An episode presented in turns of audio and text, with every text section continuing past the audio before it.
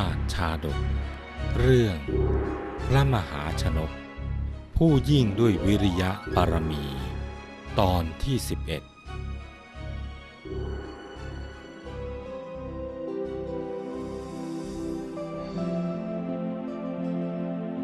จากตอนที่แล้วเหล่าอำมาตได้ปล่อยผุดสรถตามคำแนะนำของท่านปุโรหิต ผุดสรถ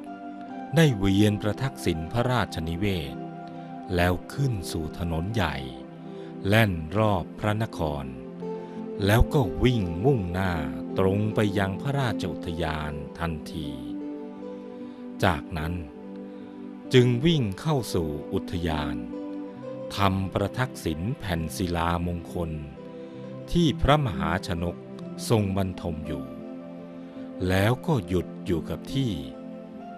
ปุโรหิต เห็นพระโพธิสัตว์บรรทมหลับอยู่ จึงให้ประโคมดนตรีขึ้น พระโพธิสัตว์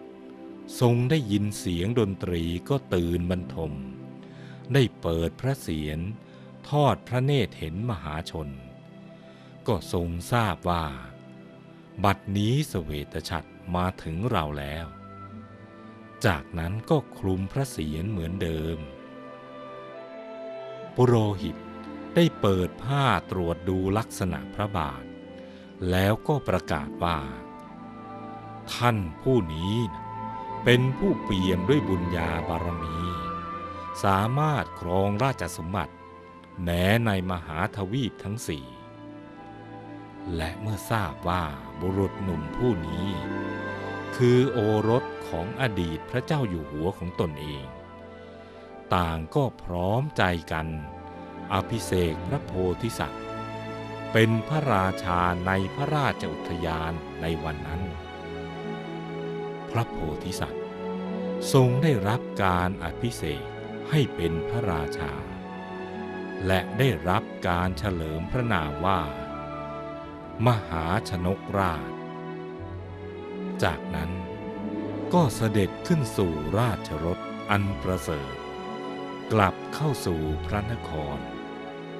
ด้วยสิริราชสมบัติอันยิ่งใหญ่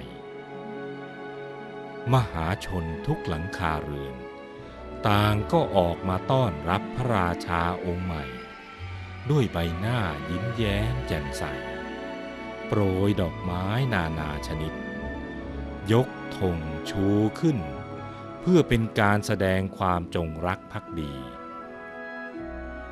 เหล่าข้าราชบริพารฝ่ายใน ต่างก็ร่าเริง จัดเตรียมสถานที่บรรทม และประดับประดา พระราชนิเวศต้อนรับอย่างสมพระเกียรติ ฝ่ายพระราชธิดา เพียงได้สดับคำว่า มหาชนก ความรักประดุดพัญญาสามี ก็ได้บังเกิดซาบซ่านไปทั่วผิวกาย แทรกซึมเข้าสู่ภายใน ทุกอนูเนื้อ กระทั่งจรดเยื่อในกระดูก พระนางทรงรู้สึกปิติยินดี เหมือนได้ยินถ้อยคำอันเป็นมงคลที่รอคอยมานานแสนนาน ถึงแม้จะยังไม่เคยทอดพระเนตร ไม่เคยพูดจาสนทนากันมาก่อน แต่ก็เหมือนคนรักที่พระนางทรงตั้งตารอคอย นี่เป็นพระบุพเพสันนิวาสที่เคยครองรักกับพระโพธิสัตว์มาหลายชาติ ดังพุทธวจนะที่ว่า ความรักเมื่อเกิดขึ้น ย่อมเกิดด้วยเหตุสองประการคือ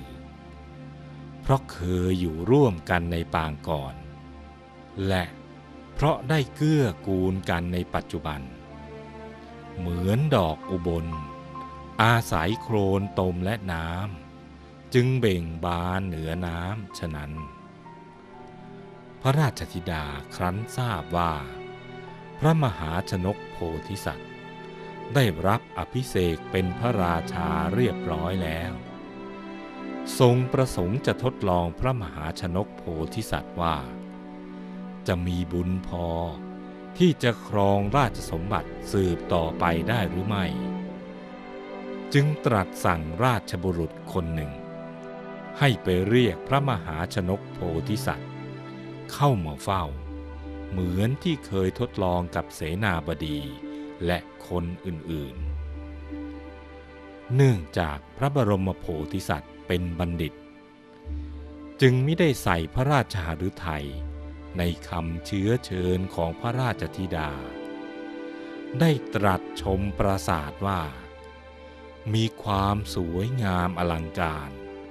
สมกับเป็นพระนครที่ยิ่งใหญ่ที่สุดในชมพูทวีปพระราชธิดา ครั้นได้รับรายงานว่า พระมหาชนกราช ไม่ทรงสนพระไทยในคำเชื้อเชิญ ก็ยังไม่ละความพยายาม ทรงมีรับสั่งให้ราชบุรุษ ไปอัญเชิญให้เข้าพบอีกถึงสามครั้ง พระโพธิสัตว์ ก็มิใส่ใจต่อพระสาวนีนั้นเลย พระราชธิดาทรงได้รับรายงานเหมือนเดิมทั้งสามครั้ง ก็ทรงคิดว่า ท่านผู้นี้ เป็นผู้มีอัธยาศัยใหญ่ สมควรที่จะได้เป็นจอมพระศกนิกรของชาวมิถิลาอย่างแท้จริง ยิ่งเมื่อพระนางได้ทอดพระเนตรเห็นพระโพธิสัตว์ เสด็จขึ้นสู่ปราสาทตามพระราชหฤทัยของพระองค์ เหมือนพระยาราชสีเยื้องกลายออกจากถ้ำก็ให้รู้สึกวันไหว เมื่อพระโพธิสัตว์เสด็จเข้ามาใกล้ พระนางก็มิอาจดำรงพระองค์อยู่ได้ ทรงตระหนักดีว่า ผู้อยู่ณเบื้องพระพัก คือผู้มีบุญบารมี ที่พระนางต้องยินยอม พร้อมฟังคำรับสั่งทุกอย่าง จึงได้เข้าไปทำปฏิสันฐาน ด้วยการให้ทรงเกี่ยวพระกร ฝ่ายพระโพธิสัตว์ ก็ทรงรับเกี่ยวพระกรจากพระราชธิดา แม้พระนางจะทรงเขินอายอยู่บ้าง เพราะไม่เคยทรงทำอย่างนี้กับชายใดมาก่อน แต่พระโพธิสัตว์ ก็ได้ทรงปฏิสันฐานต่อ โดยตรัสเชื้อเชิญ ให้เสด็จชมปราสาทต่อไป จึงทำให้อาการที่ทรงตื่นเต้นเขินอายนั้น ผ่อนคลายลง